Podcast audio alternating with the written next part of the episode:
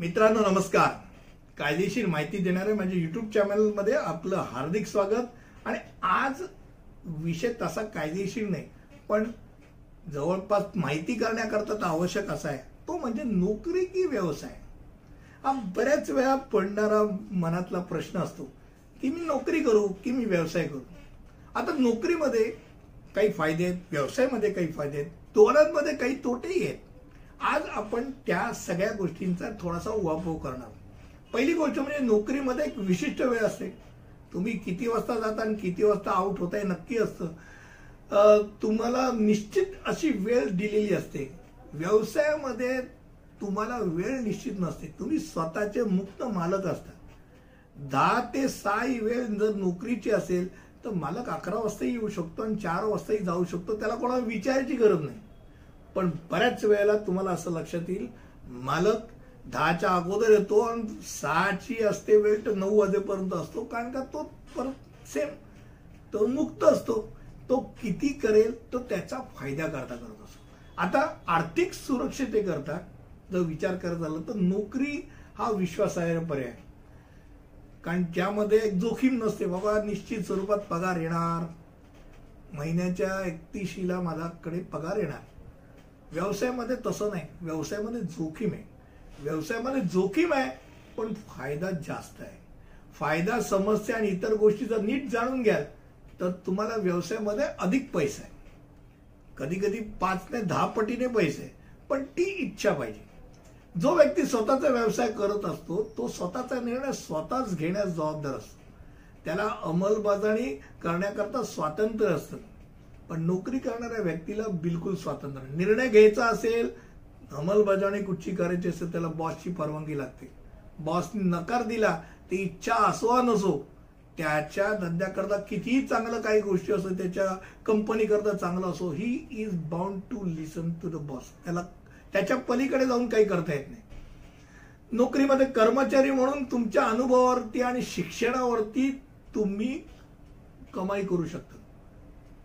त्यात विशिष्ट वेळेच्या काही नोकरी असतात जसं आय टी सेक्टरमध्ये जसं नवीन नवीन शिकत जातात लोक आणि जसं शिकत जातात त्यांची क्वालिटी वाढते तसं त्यांचा पगार वाढत जातो.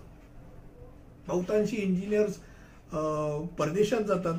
परदेशात जाऊन इतर नवीन येणाऱ्या गोष्टी शिकत असतात आणि त्यामुळे त्यांची उपयुक्तता जेवढी असते त्या प्रमाणात त्यांना पगार मिळत असतो.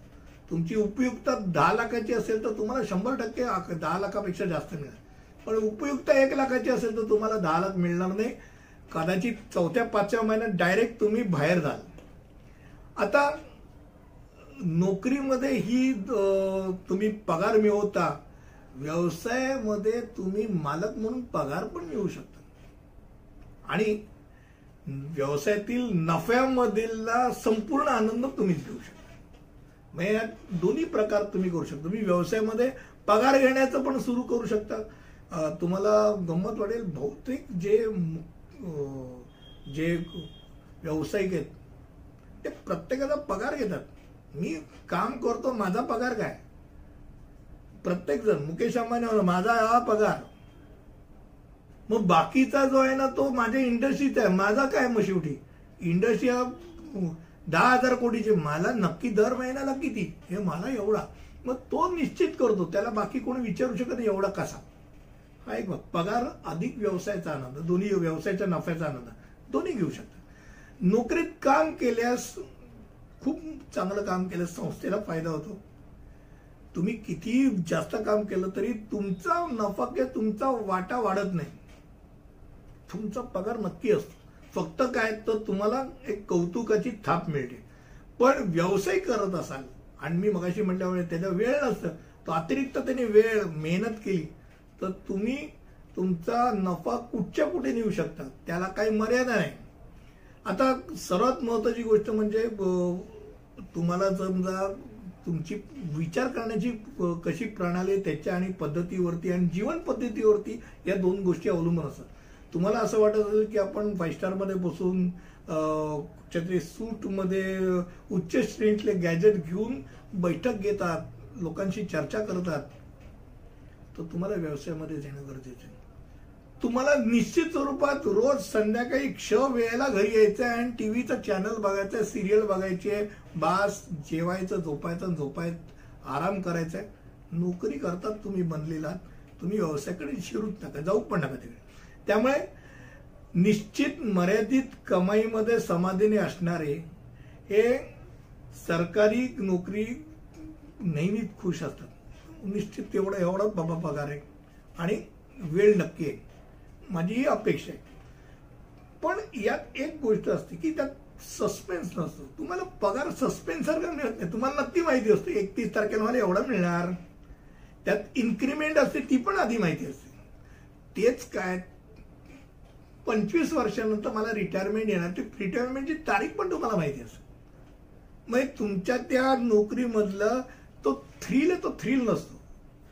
थ्रिल एंड आणि एंड कधी होतो माहिती आहे तुम्ही जे रिटायरमेंट घेता त्या रिटायरमेंट नंतर खऱ्या अर्थाने त्या माणसाला आयुष्य जगण्याकरता खूप अवघड जातं. कारण त्याचा एक नक्की वेळ ठरलेला असतो.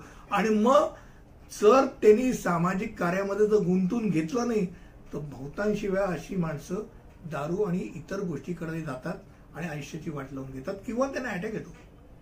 त्यांना नाही झेपत. ते आठ तास कुठे घालवायचे? मी एवढा रिकाम टेकडा मी उपयोग माझी उपयुक्तच नाही या घराकरता. असं त्याला एक वाटायला असो. व्यवसायामध्ये तुम्ही नव्वदीत पण काम करत असाल मी बघितले. पंच्याण्णव शहाण्णवचा वर्षाचा मात्रा तर गेल्या महिन्यातच बघितला.